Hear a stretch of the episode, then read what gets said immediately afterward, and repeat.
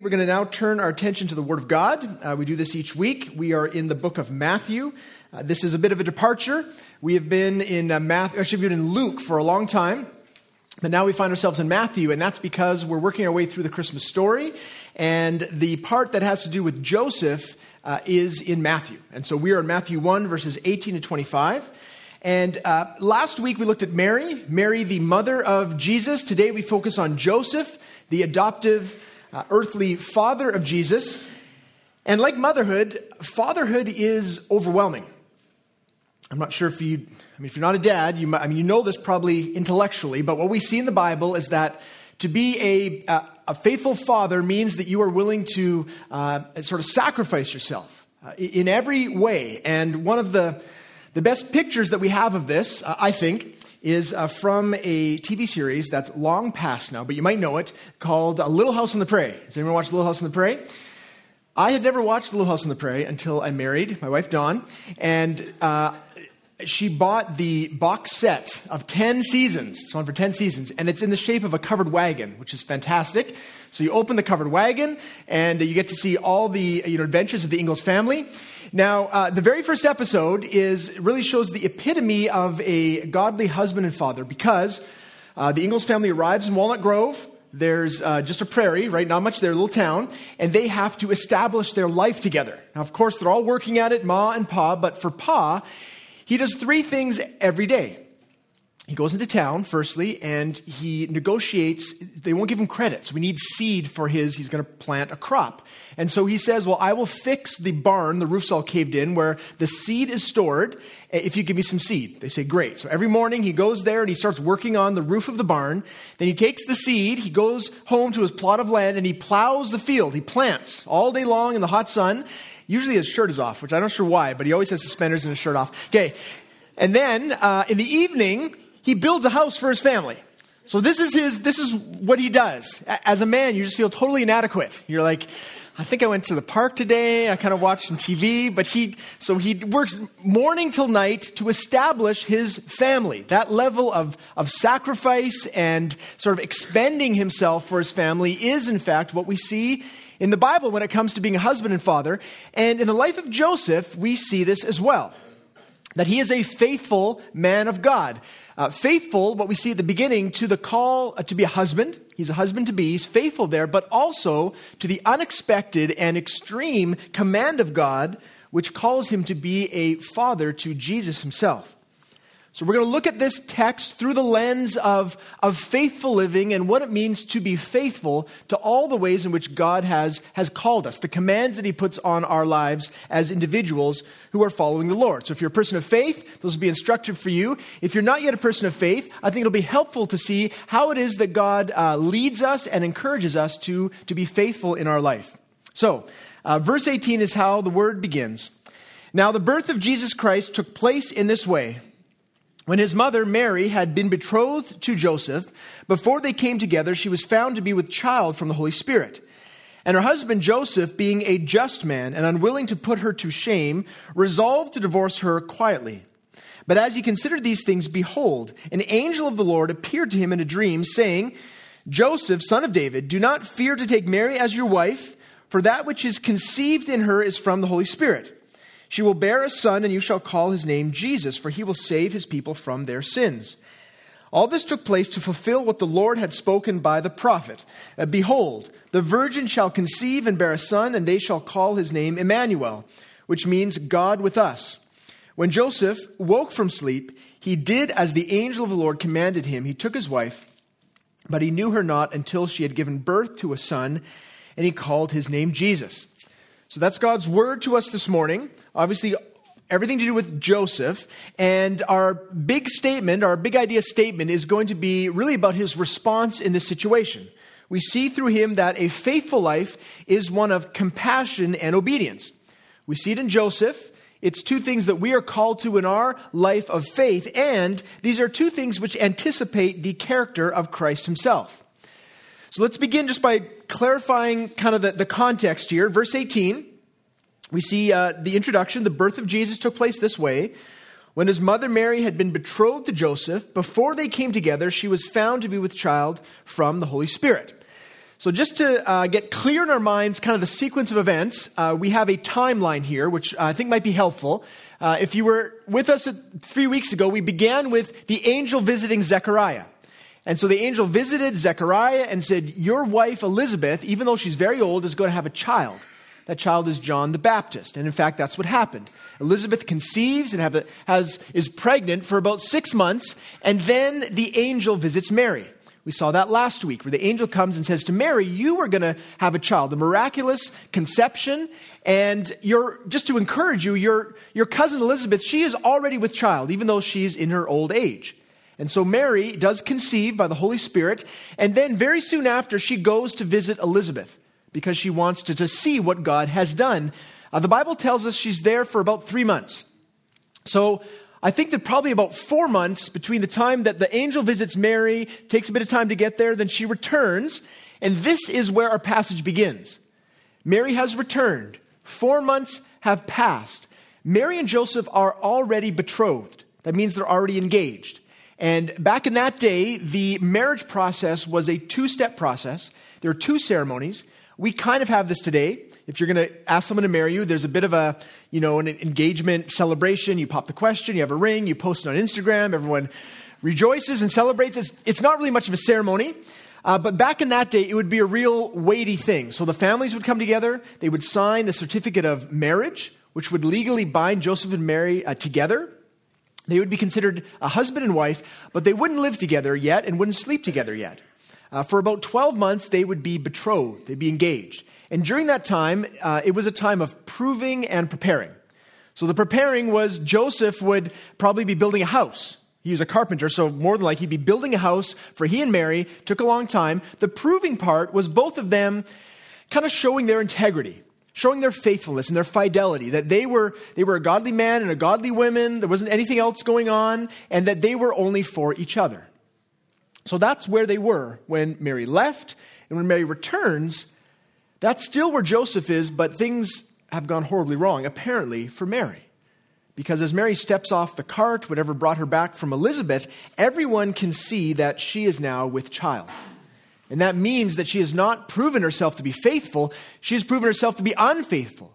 She is not a woman that Joseph can marry. She has someone else's baby. She might have tried to explain what God had done, but no one would believe her. And so, in Joseph's mind, uh, there was really only one thing to do the marriage needed to be dissolved. And because they're legally bound together, that means a divorce.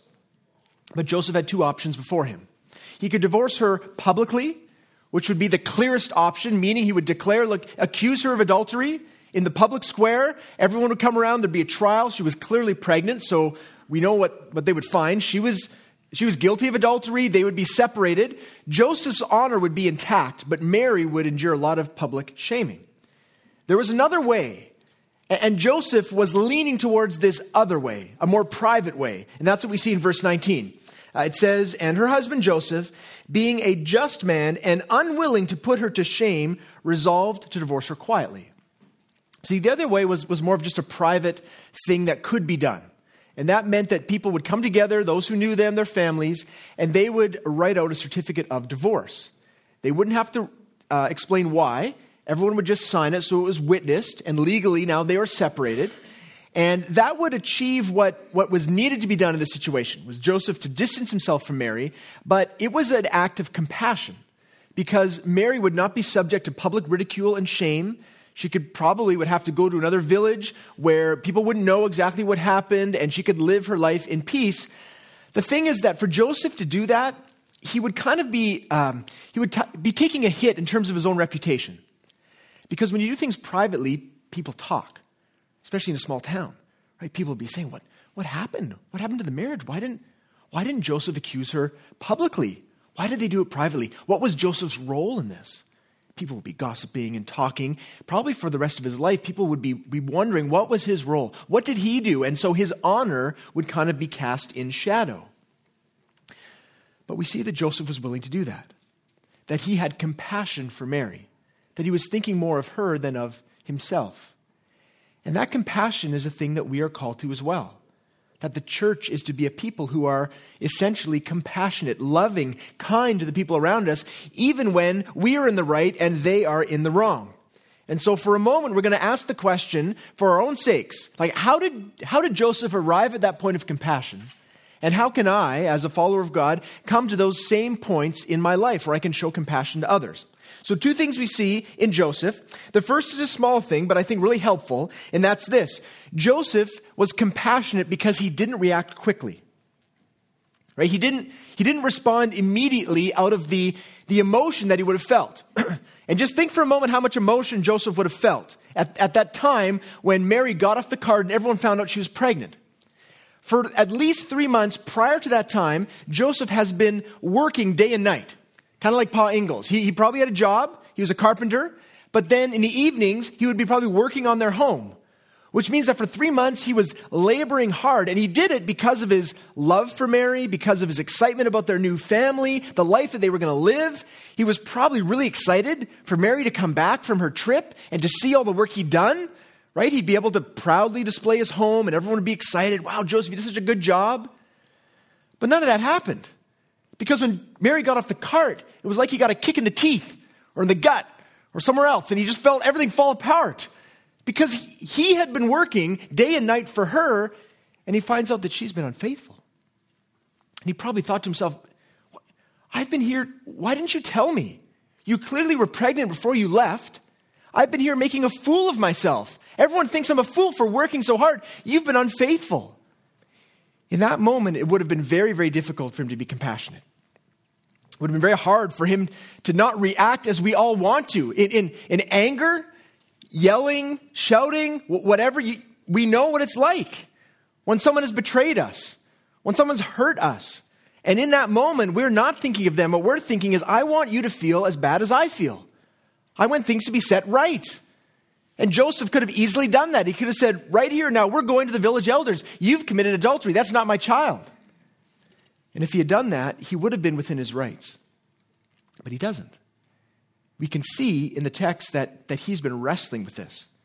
Right? It says there that he, he was unwilling. He's been thinking about it. Even in verse 20, it says that as he considered these things, he didn't react in the moment. Instead, he took a step back. He went home, maybe for a few days or even a few weeks. He's been thinking about what to do. And during that time, he was able to settle down.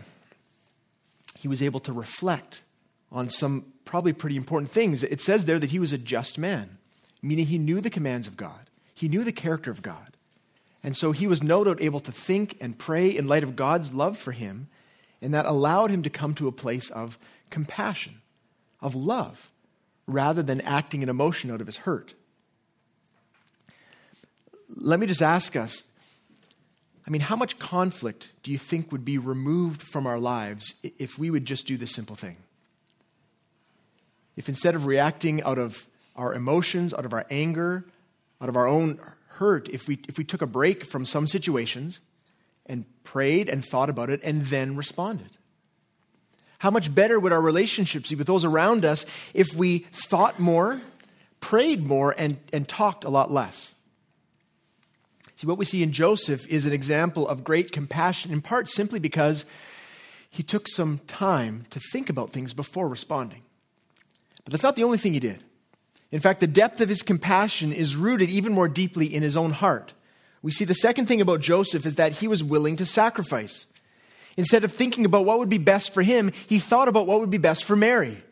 He was humble, he was compassionate, and that led him to a point of sacrifice. He would have to sacrifice his honor, his dignity, maybe some of his money because he had paid Mary's, uh, his, her father a bride price called a mohar and he wasn't sure if he would get all of that back. So Joseph was willing to absorb all of these costs, even though he was in the right, simply because he thought about Mary's situation. He realized what a difficult situation it was in, and he had compassion. It's really no surprise that God chose Joseph to be Jesus' earthly father, is it? I mean, he was a man of God, a good man, a loving man. And in a small way, he was doing for Mary what his adopted son would do in about 30 years at, at the cross. He would display the, the love that Joseph had, would be displayed most fully in Christ. When through his compassion and his love for humanity, he came and he, he sacrificed himself on our behalf. That's the Easter story. But there's actually sacrifice to be seen here, even in the Christmas story. Because our text says that, that this baby is Emmanuel, God with us, which, which helps us to understand that Jesus is God the Son, the creator of the universe, come down in human form, which is an incredible uh, act of sacrifice, a humbling of himself. In fact, we get a very uh, beautiful picture of this described in the book of Philippians. This is Paul speaking to the church, and uh, he, he says this Have this mind among yourselves, which is yours in Christ Jesus, who, though he was in the form of God, did not count equality with God a thing to be grasped, but he emptied himself by taking the form of a servant. Being born in the likeness of men and being found in human form, he humbled himself by becoming obedient to the point of death, even death on the cross. Now, it's really hard for us to grasp you know, what it is that Jesus gave up. I'm using the glories of heaven, and he came down. At, at that very moment, he was in Mary's womb.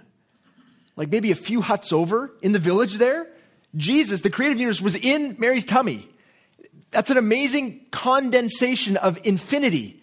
That was a humbling that he was willing to undergo because of his love for us. It's hard for us to grasp that. It's equally hard for us to grasp the magnitude of his sacrifice on the cross. All of the weight of sin, our sin that should right, rightfully be ours, placed on him. It's tough for us to quantify that. But there is a way to factor both of those things into the way that we treat others.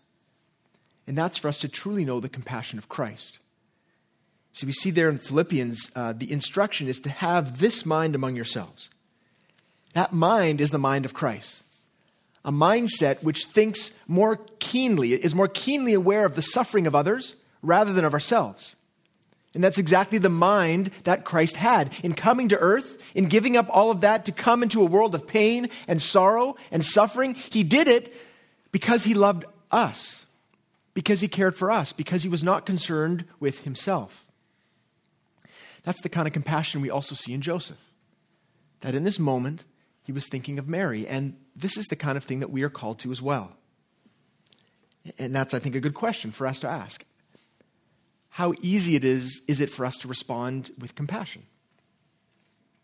Like, how, how clear in our minds is our own hurt versus the hurt of those around us? Or, or the, the difficulty of those around us? Is, do we take a moment to try to put ourselves in others' shoes, even those who've hurt us? And do we pray in light of what we see in Christ for, for the kind of compassion that's necessary to truly honor God and help others? See, Joseph didn't have the example of his son Jesus yet, but he knew the character of God. And he knew that he was called in this moment to be compassionate to Mary. We see him being faithful there. And it's an amazing test of character, but that's not the end of the test. Things get even more complicated, as if they could get more complicated. And they get more complicated because an angel appears. So we saw firstly that a faithful life is one of compassion. Now we're going to see that it's also one of obedience. We see this in verse 20 when Joseph is there, he's sort of decided what he's going to do, and then Gabriel appears. And here's what happens. But as he considered these things, behold, an angel of the Lord appeared to him in a dream, saying, Joseph, son of David, do not fear to take Mary as your wife, for that which is conceived in her is from the Holy Spirit. She will bear a son, and you shall call his name Jesus, for he will save his people from their sins. Now, Gabriel basically outlines the plan just as he did to Mary. He said, Look, there's going to be a child born, and this child will be the Messiah. That's, that's what's being said here. Uh, he will save his people from their sins. Now, these are massive truths that have, I mean, this is the essence of the Christmas story that we are saved by the grace and compassion of God. But I want to focus again, just like we did on Mary, I want to focus on Joseph and his response. What it meant for him in that moment and how he responded with obedience. Because what we see is that this command of God, this would have meant for him to abandon the whole life that he'd planned. I mean, for one thing, everyone would have, they would not have been able to understand why he would marry Mary, who had someone else's child. They probably would have had to move towns. The home that he had started to build, his business would all have been abandoned. Plus, this meant that he was going to be dad to the Messiah. And that's overwhelming for anyone, right? How do you do that? All of this would have meant that it would have been very, very difficult for him to say yes. And yet, that's what he does. Let's look at his response, and then we're going to see how he gets there. Verse 24 and 25, the angel speaks, and here's what Joseph does. Joseph woke from his sleep, and he did as the angel of the Lord commanded him. He took his wife, but knew her not until she had given birth to a son, and he called his name Jesus. Now, the surprising thing there, I think, is that Joseph didn't say anything. He just did it, which is amazing. And if you think about it, that really is what obedience is all about, right? To be obedient doesn't mean to talk about the command, doesn't mean to make plans to obey the command, doesn't mean to, though, wrestle back and forth. To be obedient means you actually do it. And Joseph did, right away, without a word. This should say something to us. If you're here this morning and you are a follower of Jesus, no doubt you, I know, I know we as people of God, we tend to talk a lot about our intentions of following the Lord. Right? We tend to talk a lot about, man, I really want to grow closer to the Lord. I want to be faithful. I want to be, you know, more part of the church. We, we talk a lot, but we don't always actually do a lot. There's very often a disconnect because, because it's difficult, because there's things in our lives for all sorts of reasons.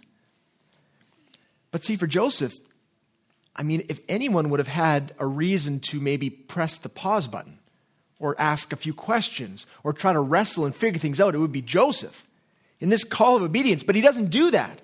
He just gets up and he goes and he does it, exactly like the angel said. And in that amazing picture of obedience, there is, there is insight and instruction for us as the people of God. Because we also have things that we are being called to, things, areas where we are called to be obedient. And so we're going to ask the same sort of question. How, how then was Joseph able to be obedient? And there's two things that we see. One is that Joseph was able to be obedient because he was in the habit of being obedient. See, this amazing step of obedience was not the first step of obedience Joseph had ever taken. In fact, there were probably thousands of steps leading up to this one. We know that because in verse 19, uh, it says, Joseph being a just man. That means that he was a man of God. He was a righteous man. That means that he knew uh, the commands of God and that he had a habit in his life of actually doing what God had told him to do. That, that he was faithful. That if you were to know Joseph, you would say, Yeah, Joseph, man, he's a good guy. He, he does what God told him, he's faithful. He's, he's obedient in the small things of his life. And because he had a pattern of obedience, when it came to this big step of faith, he made it naturally. This is always the way it works when uh, we are pursuing excellence in any area of human activity. This was an excellent, almost perfect response of obedience. And the reason that he had this level of excellence is because he was practiced at it. He had a habit of it.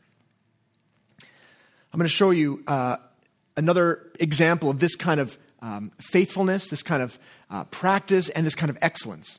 Uh, this is uh, a story uh, of a large uh, rock face called El Capitan in Yosemite National Park. Now, this is obviously just a big slab of rock. It's super tall. I don't know how tall it is. And this now has become a favorite uh, haunt of rock climbers, uh, obviously. But for a long time, uh, El Capitan was considered to be impossible to climb. In fact, it wasn't until the late 50s that someone even attempted it. It took a team of climbers a year to put in handholds and like the, you know, they drive things into the rock and they could attach their ropes. And then after a year of planning, they finally scaled the, the whole rock face, and it took them 11 days to do it. It was an amazing feat. And since then, people have been pushing the envelope. Climbers every year are trying to do it faster, trying to do it quicker. As you go through the, the decades, uh, diff- team after team climbed it more quickly, and then people started to climb it without any ropes because climbers are a little crazy. And Lynn Hill in 1993 was a woman who climbed part of the rock face, and then in 2015, another duo climbed another part of it called the Dawn Wall, and they would do it without ropes. It's called free solo climbing, and it was incredible. People were like, man, this is so great. Until this year, when the definitive climb of El Capitan happened, uh, it was climbed by Alex Honnold. Uh, he climbed the entire rock face, which no one had done, and he did it in three hours and 56 minutes. Here's a picture of him uh, climbing up, no ropes. Uh, he, he did this amazing climb, uh, a climb which National Geographic called the moon landing of free climbing. This blew everyone's mind. It was, it was the perfect climb in so many ways, an example of excellence in climbing. And what we need to see is that this climb did not just happen on that day. He didn't just wake up that day or the day before and say, I think I will go climb El Capitan without a rope. He, of course not, right? He's been practicing, his whole life is dedicated to climbing, and in particular, he had been practicing and climbing on that mountain for two years. He had worked it so well so that he knew every part of the, of the mountain. He knew exactly where he was going to go. In fact, this is, um, this is what he said after he had climbed it. He said, There was no uncertainty on this. I knew exactly what to do the whole way a lot of the handholds feel like old friends. So just picture that. He, he's gone up it so often that when it came to the day when he was going to try to do it his fastest and, and set the record, and he knew exactly what to do because he had done it so many times before. And that's, that's the way it is for us in our spiritual walk. If you are looking to be a man or a woman who is obedient to the Word of God, then that happens firstly in the small things of our life that we begin by being in the Word, that we're attentive to what God has to say to us, and that we look for opportunities to be faithful, that we have open ears to the Spirit of God, to how He's leading us, and that as we begin a pattern of obedience, God will give us more and more opportunities to be obedient to His Word, to honor Him, to help others. What we see in Joseph is that godly character doesn't just happen. Joseph was, was used to stepping out in faith and obedience. And so, this, even though this step was like a giant leap of faith forward, it was a direction that he was used to going in. It was not a departure from his pattern of life. And so, the question I think for us as we look back on our life is what kind of pattern do we have? Can we uh, look back and see a pattern of obedience, a pattern of faithfulness? Can we see those opportunities that, that we've maybe missed and look back and said, man, I, I wish I had been o- obedient there? Have we learned from them? Are we looking to the future and saying, Lord, would you help me to see where it is that I can be obedient, how I can be faithful? And God, would you, would you give me the strength by your Spirit so that I might prove to be obedient and faithful in the small things? And that when you give me a, a big thing, Lord, that I will be faithful there too. So in Joseph, we have an example of someone who is, who is obedient. It was a habit of his life. But the other thing we see, I think the, even the bigger reason why he would have responded the way he did, is that Joseph saw the big picture of this situation. See, the angel came. I want to read verse 21 again. This is what the angel said to him uh, Mary will bear a son, and you shall call his name Jesus, for he will save his people from their sins. Now, that language for Joseph, it would have been very specific. He would have known that that's messianic language. So he would have understood right away that what's going on here is not just an isolated miracle of God. Like sometimes that happens, right? In the Old Testament, there's a miracle births that, that happen, and God is just uh, doing something in that specific time. But that's not all this is. This isn't just a movement of God, this is the movement of God. This is, this is the Messiah who is coming to answer the essential problem of humanity, which is sin. And so for Joseph, Joseph would have understood right away the big picture of what God is doing. But uh, Matthew, who, who, wrote the book of Matthew, uh, he wanted to make sure that we, the reader, also understood. And so he inserted two verses, verses 22 and 23, just to explain what's going on here. So here's what he writes All of this took place to fulfill what the Lord had spoken by the prophet. Behold, the virgin shall conceive and bear a son, and they shall call his name Emmanuel, which means God with us. So, what Matthew is saying to his readers is hey, just to make sure we're all clear, about a thousand years ago, there was a prophet named Isaiah. This is a quote from Isaiah 7:14. And there God spoke through Isaiah to encourage at the time it was King Ahaz and he was trying to encourage him and give him a sort of a confirmation that the line of David would not be extinguished, but what it really meant was that it would be a sign to announce and to validate the coming Messiah. That there would be a day which is now in Joseph's day today, when a child would be born of a virgin, and that child would be the Messiah, the one who was coming to save all of humanity from their sins. And so for Joseph, this wasn't just an issue of one sort of isolated thing that God was calling him to. What he saw was the big picture of God's plan, and that clarified his role within it. See, that's essential for obedience. We will only really be obedient especially to God's plan, if we understand our role. Understanding your role is key, and it's one of the things that toddlers are very, very confused about. toddlers are confused about their role in the family.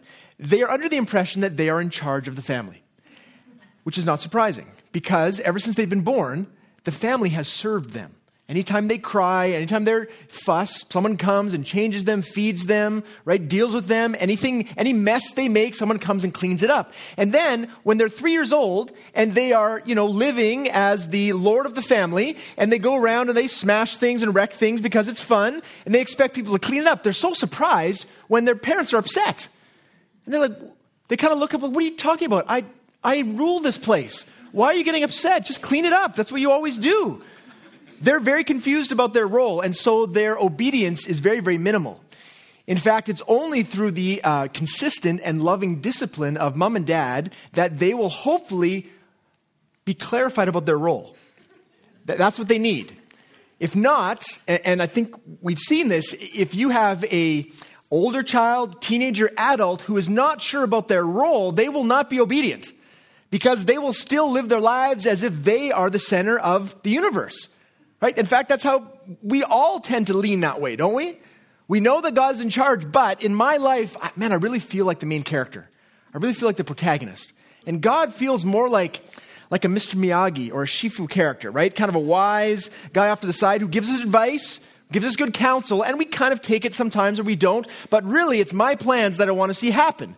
And when things get kind of messed up, it, our obedience suffers. We have, te- we have um, a tension there because we're trying to reconcile the fact that, man, this is not what I was going to do today or with my life. And now God is speaking to me, and it's hard to submit our plans to the plans of God. Or I should say, it's only hard if we are confused about our role. But when we recognize that, that God is sovereign over the entire universe and that his plans supersede every other plan, not just because he's God, but because it's a better plan, then we will come to see that our role in, in the universe is to support and to be part of what God is doing. And in fact, that's what Joseph sees. He sees this big plan, he sees, sees his role in it, and so right away, immediately, this is the incredible thing, he right away just puts all of his life plans off to the side. And he gets up and goes immediately and does what God has called him to do. But it's because he sees the magnitude of what God is doing.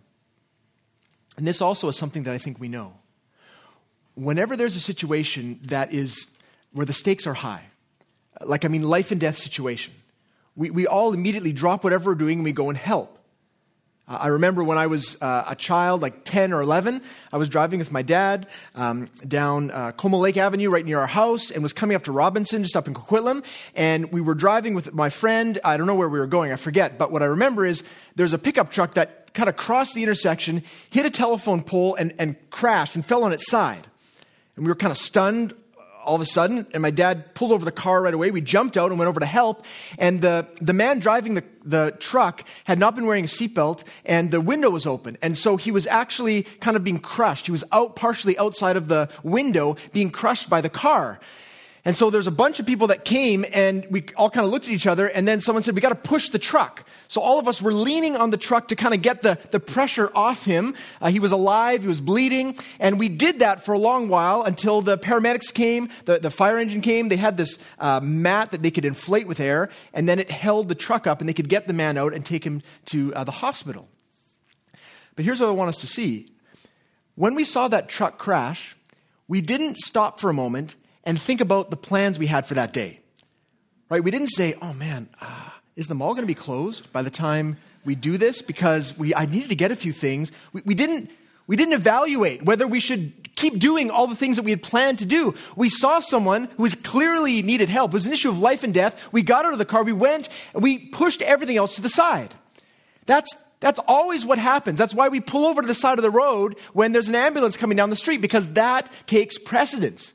It's, it's an issue of life and death. What we sometimes forget is that the Christmas story is that kind of story. It's a story about humanity who is in peril. Not just an issue of life and death, but eternal life, eternal death. At this moment, when Joseph was living, the people of God, they, they were really, they were low on their hope. Their hope levels were, were running very, very low because God had not spoken to them for about 400 years. No prophet had been there. They were under oppression from the Romans. They were wondering, how are we ever going to get liberated from the Romans or even sin? Like God had said, He prophesied there'd be a Messiah coming. We haven't seen any, any sign of Him. H- how is this going to work out for our good? God, are you there? Are you listening? How is humanity going to be saved? And then an angel comes and speaks to Joseph and says, Look, the child that is in Mary is, is there by the Holy Spirit. And he is going to come and save his people from their sins. And so, Joseph, I mean, in light of that, understanding that, the magnitude of that plan that God is doing and seeing his role in it, he, he naturally puts his plans to the side and he goes and does what God is calling him to do.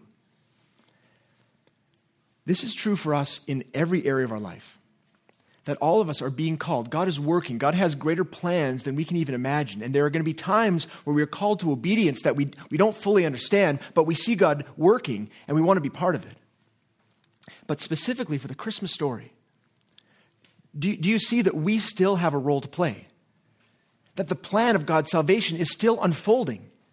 I mean, yes, Jesus has come. He came in, in grace and compassion and obedience. Jesus himself was obedient to the Father's plan. He came and he, he was born as a human being. He lived the perfect life, earning our righteousness. He went to the cross, atoning for our death. He went back up to heaven. But before he left, he, he gave us a role to play. He said, Go and make disciples. Everyone, for them to be saved, they need to hear about the message of salvation. They, they need to come to a place where someone explains to them their sin and what I've done to save them, and that means they need to hear the good news. That's, that's you, the church. I'm sending you out so that you can tell people about the good news. It's a role that we have as servants of God, one that supersedes all the other things in our life. And at Christmas, what a beautiful opportunity. I want to show you another picture just to get in our minds what it is that Jesus imagines when he thinks of the church. This is a picture, uh, a parable that he tells about the kingdom of God, and he describes uh, God himself as a master of a house who's prepared a wedding feast, and all of the invited guests have rejected his invitation. And so here's what the master says to the servants He says, Go therefore to the main roads and invite to the wedding feast as many as you find. And those servants went out into the roads and gathered all whom they found, both bad and good, so the wedding hall was filled with guests.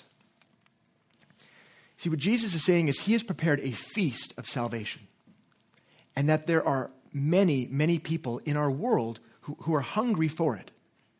But they need to hear about the feast, they need to be invited in. And the opportunity we have at Christmas as the church is, is to say, man, what a great time of celebration. Would you come and celebrate with us? Would you come Christmas Eve and hear the, the true story of Christmas? And in that, my hope for you is that you, you will find what you are missing in your life. That you will come and celebrate, you will come and hear the story. Our role is, is the servants in this parable. We are being sent out and told to invite others in. And for us specifically, as Tri City Church, we have, we have a Christmas Eve celebration, services. We're doing four of them because we want to make sure there's enough room for everyone, and we have invitations because we want for us as a church to be compassionate and obedient and loving to our community and at least give them the opportunity to come and hear, to hear the grand message of salvation.